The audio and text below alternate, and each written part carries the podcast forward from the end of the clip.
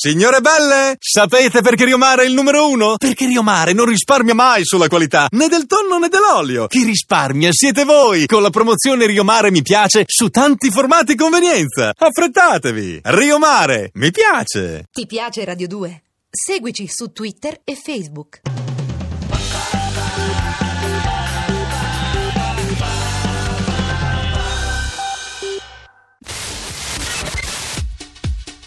Rai Radio 2 e Piero Chiambretti presentano Chiambrettopoli, ovvero scommettiamo che vinciamo gli europei?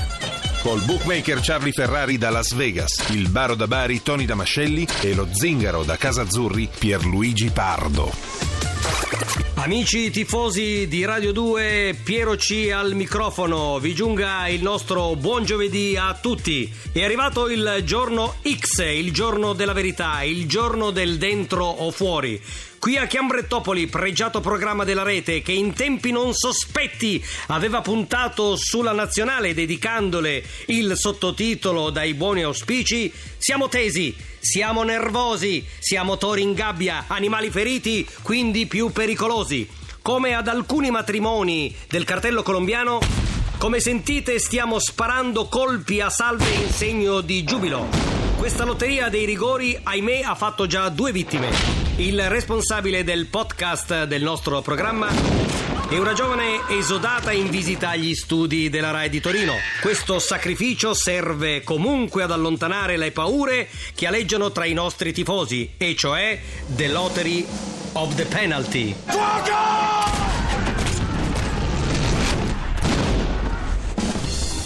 Oggi si gioca la partita più attesa, lo scontro frontale tra due regine del calcio. La potenza contro la classe, l'agonismo contro lo stile, i crauti contro i paccheri.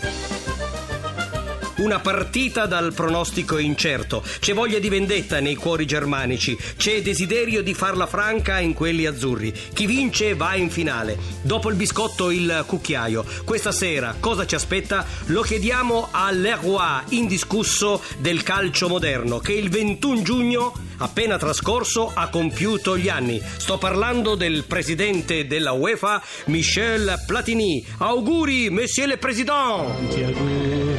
A te, tanti auguri a te, tanti auguri a Michel, tanti auguri a te. Pronto? Pronto, grazie mille. Eh beh, insomma, non potevamo non fare gli auguri alle President, Monsieur le Président, che il 21 ha festeggiato gli anni nello stesso giorno che si giocava Spagna-Francia. Un bel cadeau ha fatto la Francia, eh? o no? Ma io sono, sapete che essendo presidente dell'UEFA sono molto neutrale su queste cose. Sì, sei molto neutrale, però i Galletti hanno fatto crack, anzi hanno, sono andati in blank. Eh, non ha giocato, beh, non sono, hanno giocato contro i campioni del mondo, eh, non è facile giocare contro di loro. È vero però che i Bleu sono diventati come l'Italia, tanti casini prima e anche dopo le partite, con la differenza che l'Italia mi sembra che in questo momento sia messa meglio, o sbaglio? Ma io direi che non si vince si parla non tanto bene dappertutto, non solamente in Francia in Italia. E questa è la storia del mondo moderno della comunicazione. Dopo ci vuole fare il suo business, eh, tutti parlano, pensano, scrivono, giudicano, dopo la verità è sul campo come al solito. È vero, eh, ti manca un po' la voce, Michel. Sei andato in Sì. curva con i tifosi della Francia o che cosa? No, sono andato nelle delle camere che sono molto climatizzate Sì. e dopo il calore e l'umidità che c'è fuori mi fa male la gola. Le famose camere che tu hai contestato, le camere degli alberghi ucraini troppo cari, motivo per cui gli italiani sono rimasti a casa? Sì, si sono vendicate le alberghi con la climatizzazione. Ma sono troppo cari veramente? Tre share gli, gli alberghi in No, Ucraina? sono ritornato dei, dei prezzi un po' più normali e dopo penso che a Londra per i giochi olimpici può darsi lo stesso. Eh, comunque l'hanno fatto un po' tardi perché molti Sì, tifosi sono tardi. rimasti a casa. Lo sai che Lech eh, l'uomo di Solidarnosc, ha proposto un monumento a Michel Platini perché secondo lui hai fatto più tu in questi anni di organizzazione del campionato europeo che tutta la storia del comunismo in Polonia?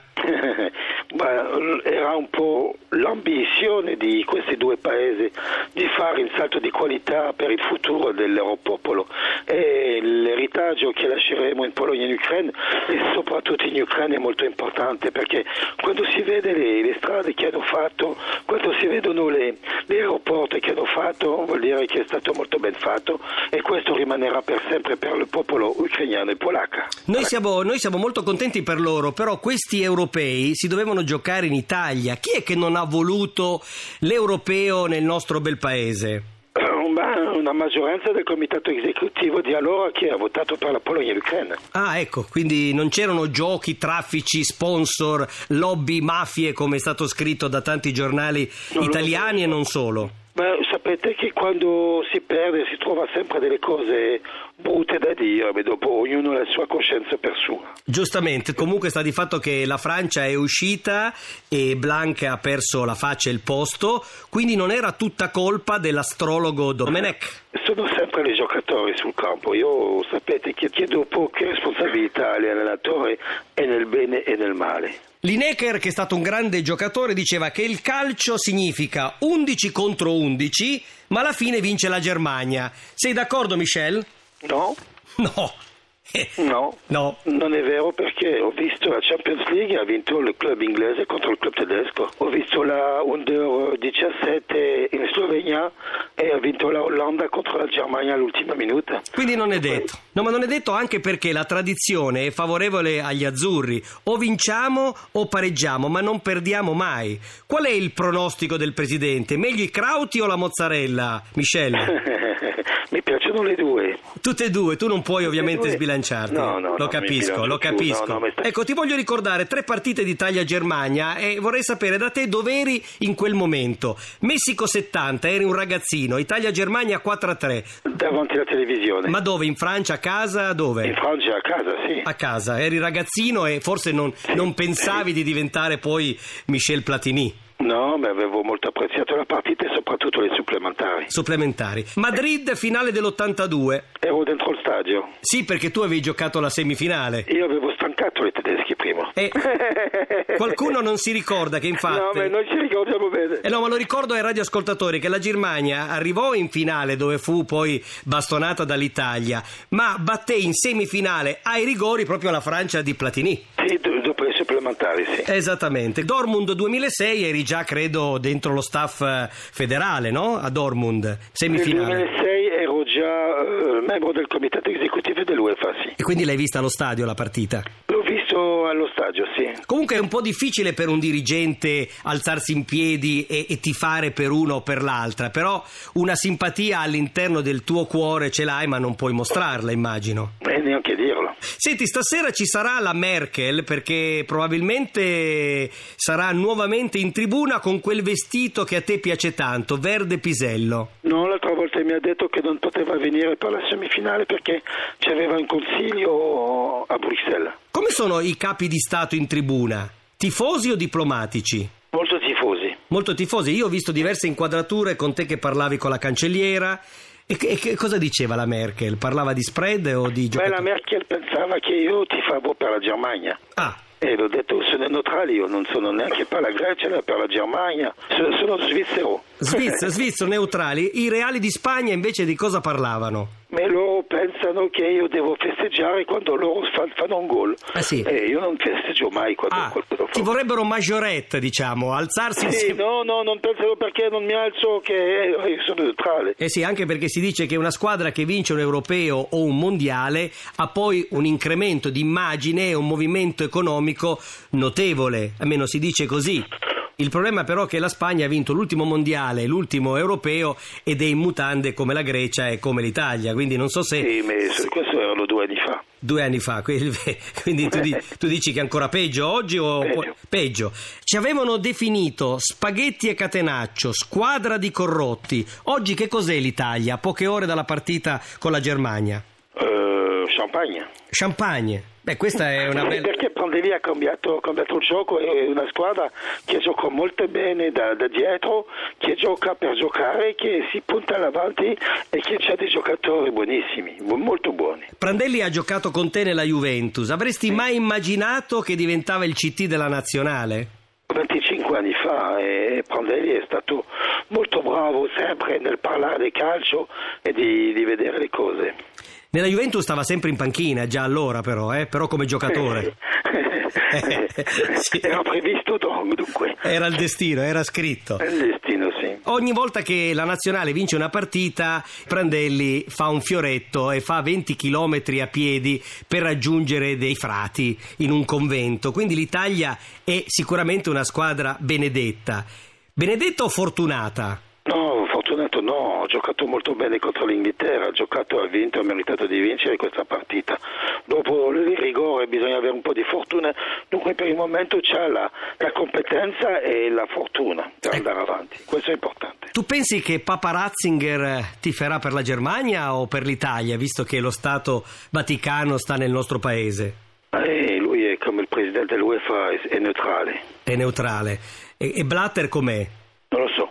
Ma sto Blatter, cioè, insiste con la storia dei, dei sensori. Lui è un, sensi, è un, sensitivo, vuole a tutti i costi che si mettano i sensori sulla linea di porta. Prandelli ti ha fatto i complimenti per i giudici di porta perché si sono comportati benissimo. Sembrava tutto perfetto e poi, come in un film di Hitchcock, arriva il gol fantasma negato all'Ucraina che ti ha rovinato un po' la festa. Ma perché Michel Platini non vuole i sensori?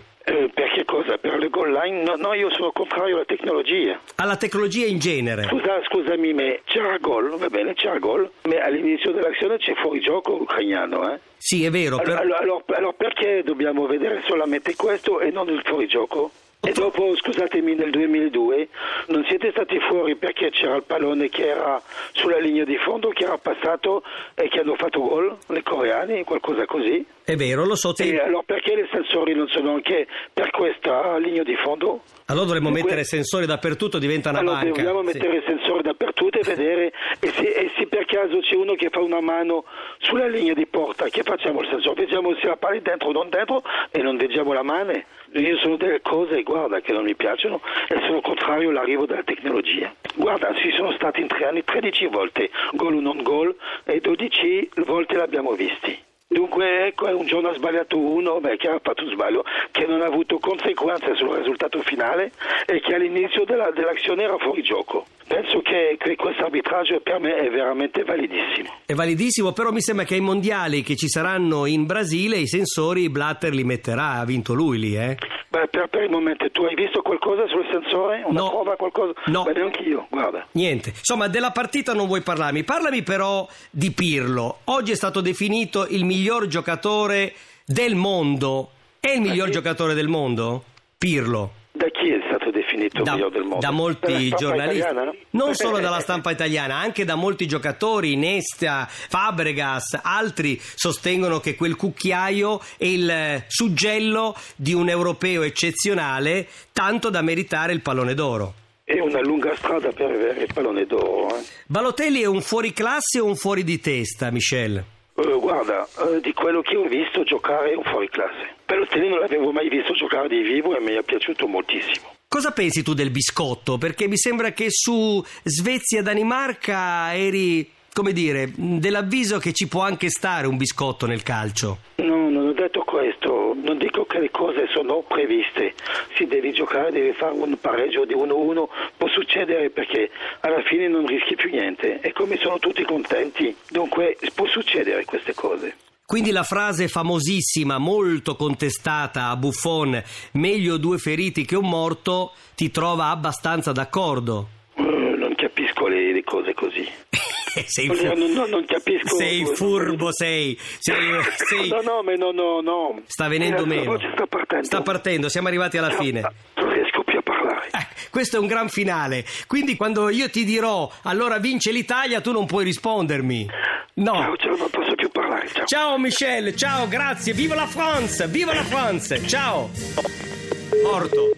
Credo che questa sia l'ultima intervista che sentirete di Michel Platini perché siamo riusciti a strappargli le adenoidi, le tonsille, la lingua, le corde vocali, tutto il tubo esofageo. Bene, noi concludiamo questa puntata e ci prepariamo con panini, trippa, crauti e birre a vederci Italia-Germania. Grazie, a presto, anzi a domani. Avete ascoltato Chiambrettopoli, un programma di Piero Chiambretti e Tiberio Fusco. In redazione Chiara Maranghi. Regia di Arturo Villone. Gli abiti indossati dal signor Chiambretti sono di Alessandro Cecchipaone. Ti piace Radio 2? Seguici su Twitter e Facebook.